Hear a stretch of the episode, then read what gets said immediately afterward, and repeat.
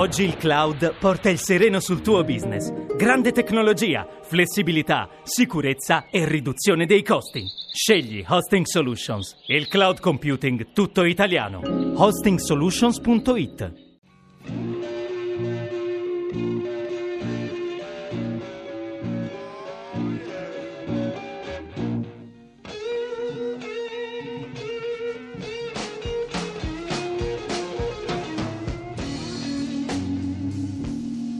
sede fu presa eh, e incominciamo diciamo, a metterla a posto. Ci vollero, ci vollero 6-7 mesi perché bisogna, eh, si ristrutturò diciamo, la, la, situazione, si, una, si, si, allargarono gli ambienti, si fece una cucina grande, grande perché l'idea era quella di ospitare, loro dicevano 200-300 ragazzini. Non ci arrivammo vicini, però alla metà ci, ci riuscimmo diciamo, a, ad arrivare avevamo la struttura, avevamo i soldi, avevamo il gruppo di lavoro, un gruppo di lavoro 30-40 giovani, eh, non è che erano due o tre, quindi questa fu un'altra esperienza incredibile della, del cambiamento mutevole e della frequentazione e della presenza. Io posso dire che in quattro anni saranno passate, credo, un migliaio di persone in quel posto a lavorare. Tenendo conto che poi il gruppo, il nostro gruppo era formato essenzialmente da una quindicina di persone, noi tanti eravamo.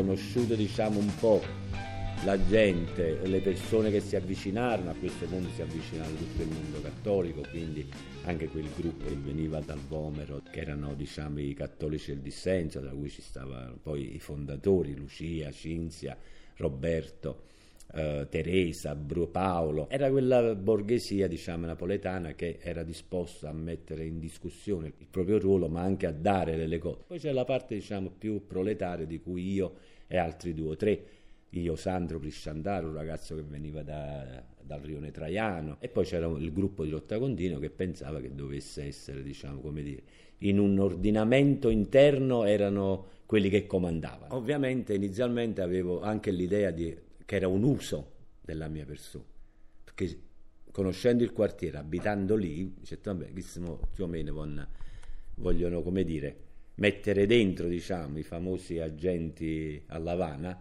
e dice, vabbè, tante con loro che possiamo avvicinarli, senza sapere che invece è stata la loro rovina.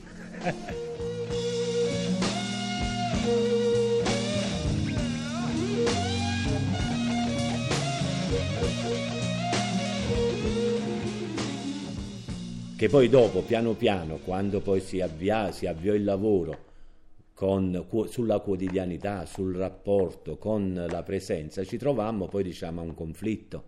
Esempio, il conflitto essenzialmente era fra i, eh, gli appartenenti a lotta continua e chi non lo era. E a quel punto, diciamo, quale, una delle due linee doveva vincere, c'era poco da fare. Io stavo tranquillo in mezzo, perché in quel periodo stavo con la casa appositata, andavo lì, me ne venivo il, il, venerdì me ne andavo, uh, venivo il lunedì, lavoravo e mi interessava solo stare con i ragazzi, non me ne fotteva proprio di quello che succedeva. E, per cui stavo lì in mezzo e dicevo, infatti, alcune volte mi sono stato ripreso, era obbligatorio stare alle discussioni del sabato a che ricetta aveva capo funzione io già sono qua sto facendo un piacere figurati se mettessi di puro sangue la capo mare me ne fotte ecco. poi dal lunedì al venerdì ce la vediamo, ce la vediamo noi. Poi il sabato ragionare però poi incominciai a conoscere incontrammo Vera Lombardi quindi la sua esperienza dell'asilo subito dopo la guerra che fece alla stazione la possibilità di fare questo eh, l'esperienza poi di Don Milani. Quindi diciamo cominciarono a fare anche gruppi di lavoro, di ricerca sulle, sulle condizioni, quindi anche sui dati, per cui si scopre che hai una mortalità infantile altissima, un abbandono scolastico altissimo, una, una mortalità proprio alta, malattie essenzialmente legate al rachitismo, quindi malattie di denutrizione, e sul lavoro, quindi il lavoro minorile è una, veramente notevole come, come presenza in, nel quartiere proprio. E niente, quindi diciamo, si partirono con queste e questo fu un po' diciamo, l'origine del, del, del come.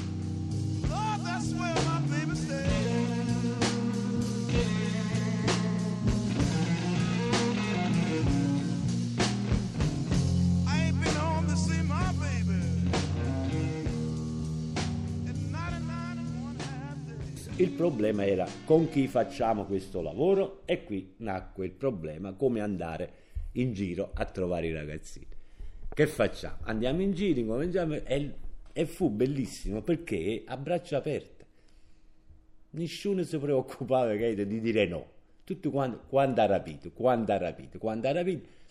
Perché? Perché capirono che si mangiava, che il nostro discorso era semplice. Senti, noi pensiamo di aprire una mensa per i ragazzi del quartiere e poi facciamo delle attività il pomeriggio. Ma la cosa fondante era il, il pranzo, il resto era tutto relativo. Quindi pur de, ti avrebbero dato qualsiasi cosa, pur di far mangiare i figli. E così incominciammo e fu incredibile, perché non dopo un mese, due mesi, no, dal primo giorno, una folla esagerata sotto. E perché? Perché facemmo un giro del quartiere dicendo che aprivamo e che aveva i bambini, poteva accompagnare i bambini perché non, era per i ragazzi, infatti non a caso si chiamava mensa bambini proletari. Invece ci trovammo mensa, mensa famiglia proletaria, praticamente tutte le famiglie che, venivano, che arrivavano, che volevano mangiare tutto quanto. Fagli capire, guardate, questo è per i bambini, non è per i grandi. Il massimo che possiamo fare, sapete qual è? Facciamo dei turni. Quindi, ora facciamo l'elenco, fate l'elenco, vi mettete qua, e comunque, doppio elenco, l'elenco dei bambini e l'elenco dei genitori.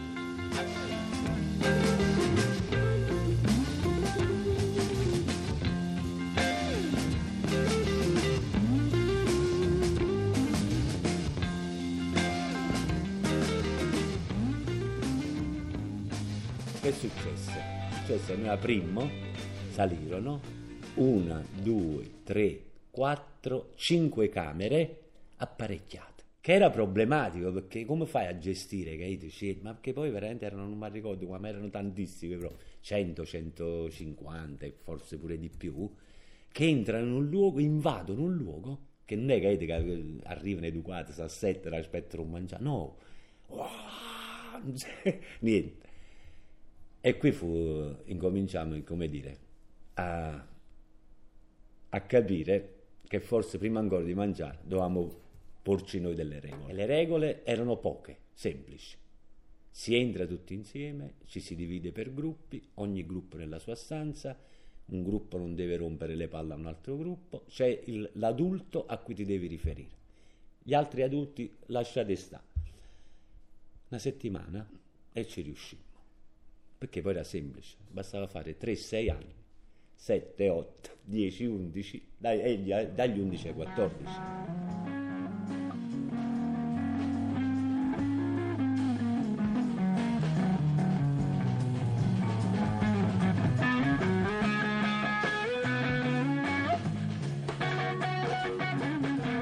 E le domande poi da parte di chi usufruiva, questo è tutto il primo periodo dell'esperienza nostra, era sempre perché lo fate? Che vi dobbiamo dare? Volete il voto? Perché? Proprio, la, la, la mentalità è proprio quella. Nel senso che se io ti do una cosa, tu me ne devi dare un'altra.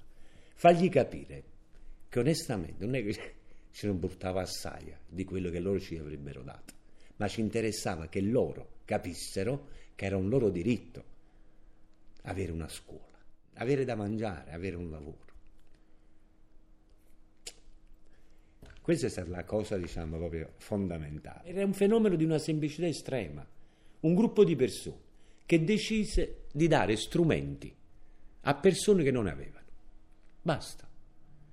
Attraverso cosa? Attraverso un, un fare comune. Perché? Perché si stava tentando di creare un modello che partiva non tanto da noi, ma partiva dalla situazione, da adottare poi in tutte le altre situazioni analoghe e creare un movimento di pensiero che doveva rompere quel meccanismo di dipendenza.